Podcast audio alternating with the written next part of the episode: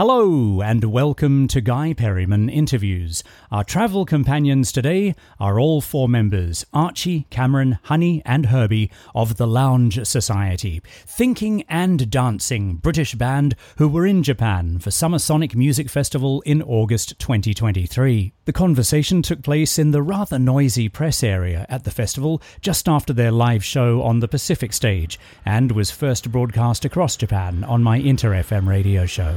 Enjoy the journey.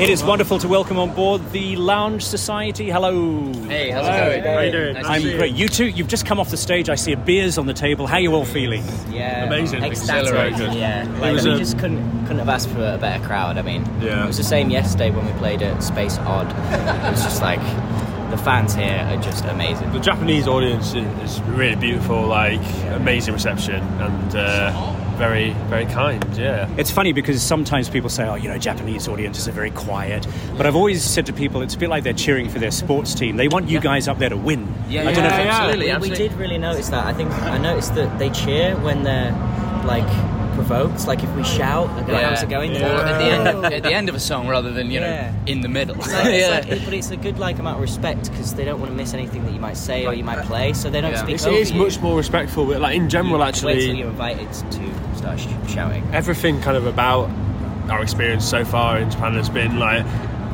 felt really respected. Like we, you know, interviews we've done, we did some press yesterday, and it's like we like deserve it. feels like uh, people really care what you're saying. Whereas in England, as you'll probably know this, like it's like you know. Sometimes people can ask you questions; they're not really bothered about what you're saying. They just, uh, I'm sure it's not like this in this game. No, I love everything I'm going to ask you today, sir.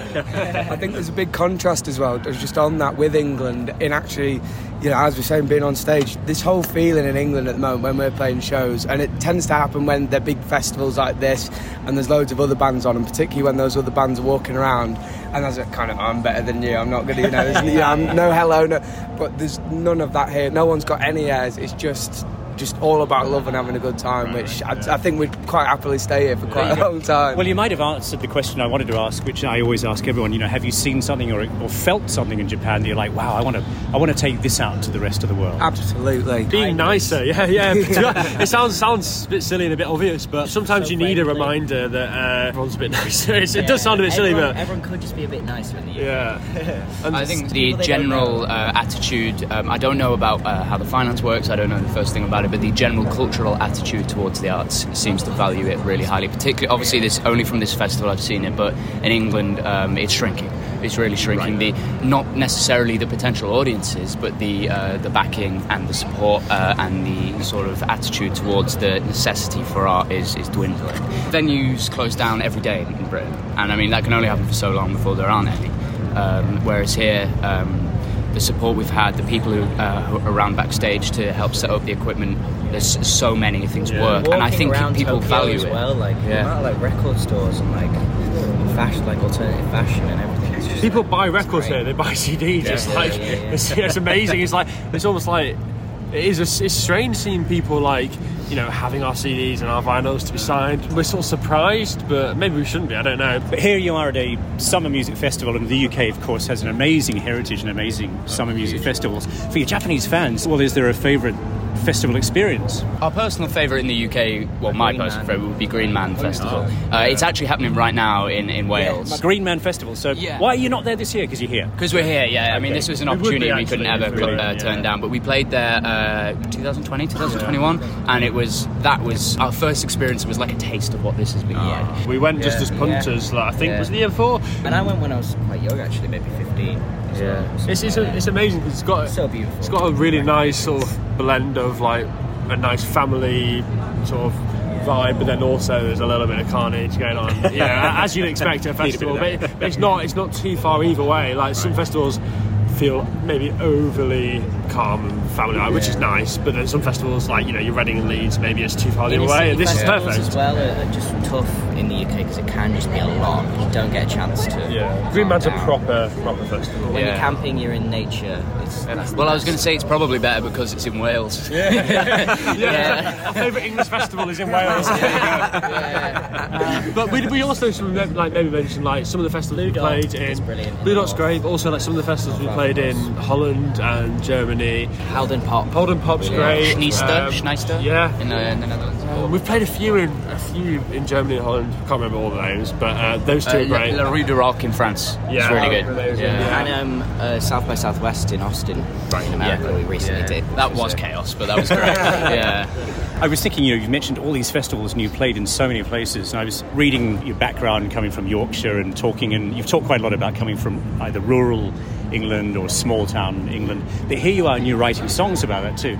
And now you're traveling around the world and singing those songs and sharing those stories with other people who also come from small towns and rural places. so you're yeah. sharing this exact same experience with people around the world. Did you ever think about that when you started writing these? the more and more like we've definitely wrote songs in a way that we want people to see how they can pick things out of that like Yeah. writing about small town like claustrophobia or worries about that i think we we're aware that would be amazing if people can see that and find some I think, in I think we, little we- bit. we're probably wary of like if we can write lyrics that are sort of applicable or understandable to everyone in the world, then we will. You know, rather than I think you know because like even if there might be songs which are about specific places, like where we're from, or specific things, but if people in Tokyo or people in America or people in Holland can relate to that in their own way, that's That feels that's like even better. You know, we we don't really want it to be someone shares that they- relatable. I think going back to your, to your original question, I, I think we were initially kind of provoked. We didn't construct this idea of we're going to write about a small town. It was just we had nothing better to do, and we were provoked to do that. and then what's beautiful about, like you say, getting to then go and see all these amazing places, is our lyrics will probably develop because we can't really write about living in this. Obviously, we do all still live in this small town, but having been out and seen so many of these places, we can now talk about that, but from the angle of coming from a small town. I think that's that's quite a beautiful thing as well. And has writing these lyrics and making these songs, has it been cathartic in a way? I don't think it's purely negative on the small town side of thing. I think definitely there is a catharsis in expressing anything. I think any any artist um, uh, gets something out of putting, putting something on paper and turning it into noise. I think that uh, it's primal, and we should all be doing it, whether we consider it a profession or not, really. But I don't think we, we have a problem with a small town life. I think maybe the, the nature of being a human is restless, and our restlessness happens to be there. And- and it's also- I think that's why people can uh, associate with it because restlessness is universal, you know, and, and the reasons for it are specific, so people can relate on the universal side.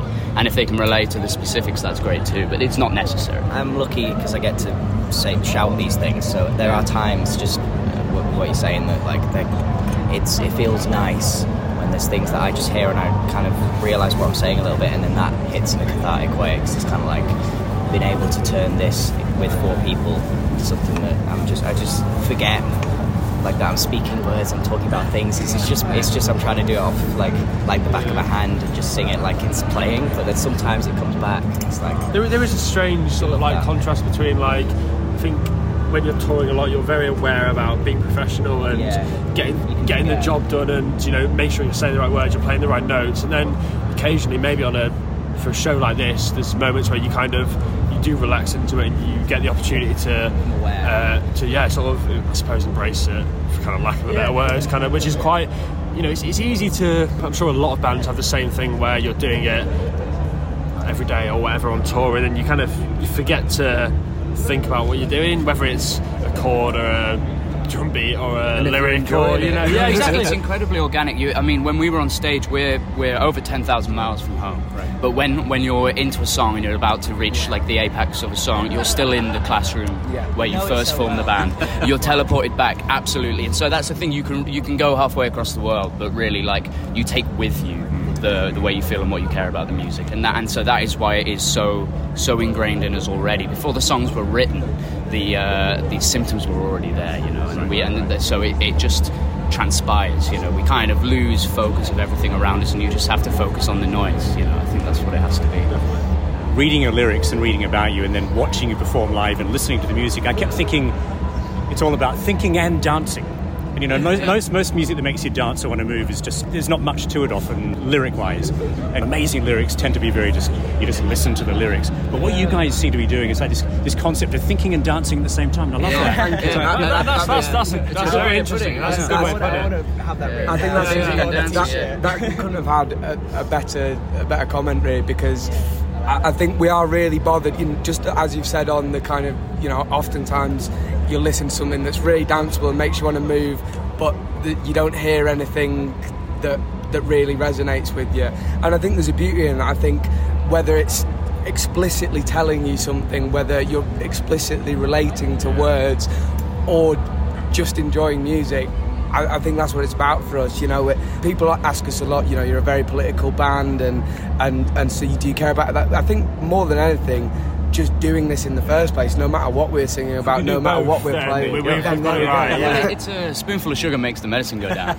like, uh, you know, wh- why would you listen to what anyone's saying if you are bored physically? you know, uh, and so it's yeah, it's a cheap trick, but there we go. well, I love it. Thinking and dancing is a great way to live life. Yeah, so yeah. I always speak with people about the power of music, and, and you are making the soundtrack to our lives. So thank you for that. But for each of you, have you always turned to music on a very personal, private way to get you through tough times and get you through life? Yeah, definitely. I think it's a very like it's a very emotional, and not necessarily that in a bad way, but it is a very emotional thing for all four of us. Like I know that for certain. Like we were saying about the sort of the danceable music and maybe quite accessible music, and then you got the sort of quite sort of intense and meaningful thing. You know, we probably spend half our time listening to very dark and sort of intense, you know, particularly lyrical music, and then half time listening to very yeah. dance music. You know, so if we can put those two together, then we've kind of yeah, yeah. we found a sweet spot. You know, like, uh, like also a romanticism in a way, like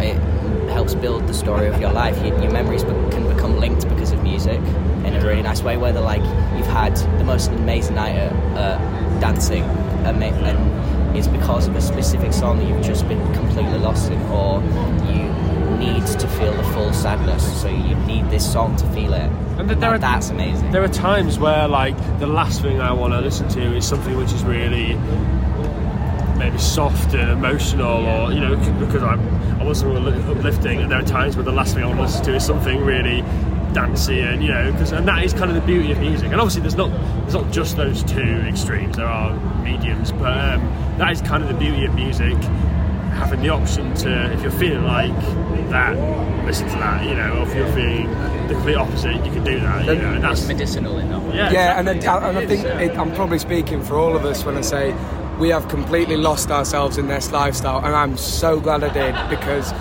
I, I, think we all, that's probably the reason we first got together is in high school, we were all sharing these experiences of this feeling of togetherness from going to gigs and listening to music and this, this thing that you can't put into words but you can feel and that's, that feeling is universal. Yeah. And so exactly like saying, coming over here and sharing that with 10,000 people on the other side of the world is like you know. we've never done anything else as well. Like you were saying, like losing ourselves to this. This is like since we were yeah. 15, 16. It sounds a bit cliche, but it is days like this or shows like this where it feels worth it. Right. You know, because I mean, there's no denying that there are difficult times, like every musician will probably know, but um, it's worth getting the payout like this. Definitely. Well, if you don't put something on the line, you know, like we, we starved for it, but that's, that's an extreme. But if, if you don't put something on the line, people will hear it. People can hear that you don't need it and then why would they need you you know? And i'm not saying yeah that's the thing. We will we will survive if this all goes away but but we will be hurt i think. And that's why there's tension you know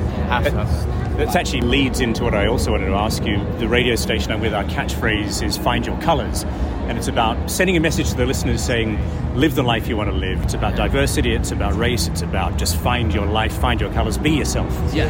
Each of you now, you're saying exactly that. You've found what you want to do, and you're sticking to it. So, if anyone listening right now, if if they are trying to find their colour in life, what would you say to them? Keep at it. Yeah, yeah. keep at it. Yeah. Sorry, go on. The other thing I'd say is. Um, yeah, but I don't think I don't think that it's a matter of finding oneself. I think you have more freedom than that. I think you create yourself. You know, I don't think you search for anything. I, I think you have uh, the pieces are scattered all over the floor. You just got to pick them up and build something. Like I think people say that there's there's not that much inherent to us really.